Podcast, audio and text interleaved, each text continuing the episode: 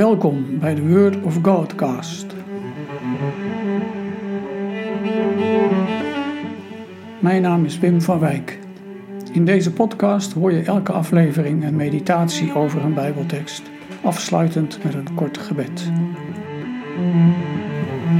Vandaag staan we stil bij het grote thema van het Bijbelboek Prediker. Alles is leegte. Ik lees Prediker 1 vers 2 tot en met 11. Lucht en leegte, zegt Prediker. Lucht en leegte, alles is leegte.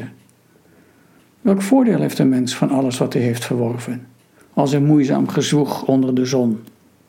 Generaties gaan, generaties komen, maar de aarde blijft altijd bestaan.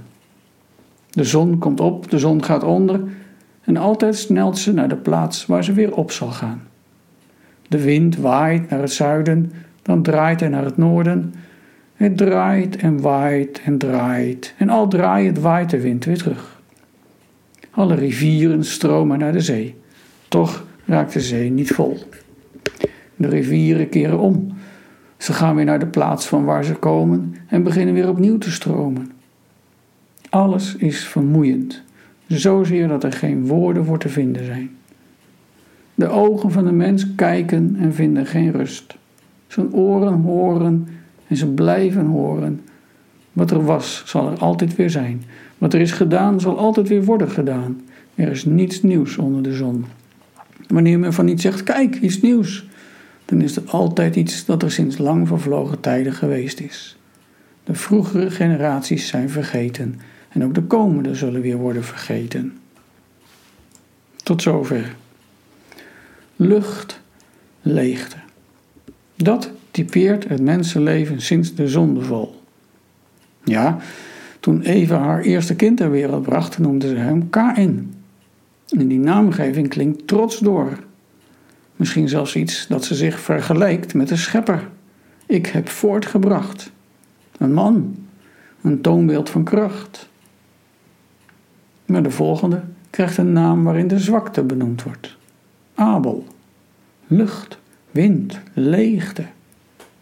En misschien was dit tweede kindje ook echt een schriel klein jongetje, maar het zet ook een trend. De mens is aan het sterven prijsgegeven, als gras, als een bloem. Zo is zijn leven. En zijn eigen plaats kent haar niet meer. Er blijft niets over van de mens. Kijk maar wat de prediker allemaal opsomt. Generaties gaan en komen. Mensen doen grote moeite voor van alles, maar wat levert het op? De zon, de wind, het rivierwater, een eindeloze kringloop. Ogen en oren van de mens, ze zijn nooit verzadigd van zien of horen. En dat alles bij elkaar is verschrikkelijk vermoeiend. Wat vind je daarvan? Herken je dat? Of is dat alleen iets voor de sombere momenten? Het is goed mogelijk dat je dat helemaal niet herkent. Je bent voor je gevoel zinvol bezig. Je hebt een fijn huwelijk, een mooi gezin, een baan waar je energie uithaalt en energie insteekt. Of je volgt een mooie studie en het gaat goed en je droomt van een mooie baan later en de toekomst longt. Of je kijkt terug op je leven en zet alle plussen en minnen op een rij. En dan kom je nog niet uit bij die somberte van Prediker.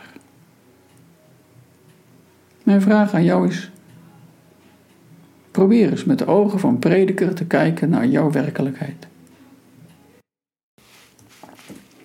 Naar de realiteit van je eigen leven, maar ook van de samenleving, de cultuur waarin we leven. Kijk eens goed naar het leven van de christelijke kerk. Ik zie veel dingen waarvan ik met de woorden van Prediker denk, er is niets nieuws onder de zon. Wat betekenen al onze inspanningen? De plannen die een regering smeedt voor een 4-jarenbeleid. Of de gemeenteopbouwplannen van een kerkenraad. Wat zie je ervan terug? Ja, maar als je in Jezus gelooft, is je leven toch zinvol? Paulus schrijft over de opstanding van Jezus Christus uit de dood. Daarom, zegt hij, is ons werk niet ijdel, niet leeg, in en door de Heer. Maar diezelfde Paulus schrijft ook dat heel de schepping nog altijd onderworpen is aan zinloosheid. En dat geldt ook voor de kinderen van God. En ik geloof dat pas als de zinloosheid goed tot je doordringt, je kunt doordringen in het geheim van de hoop.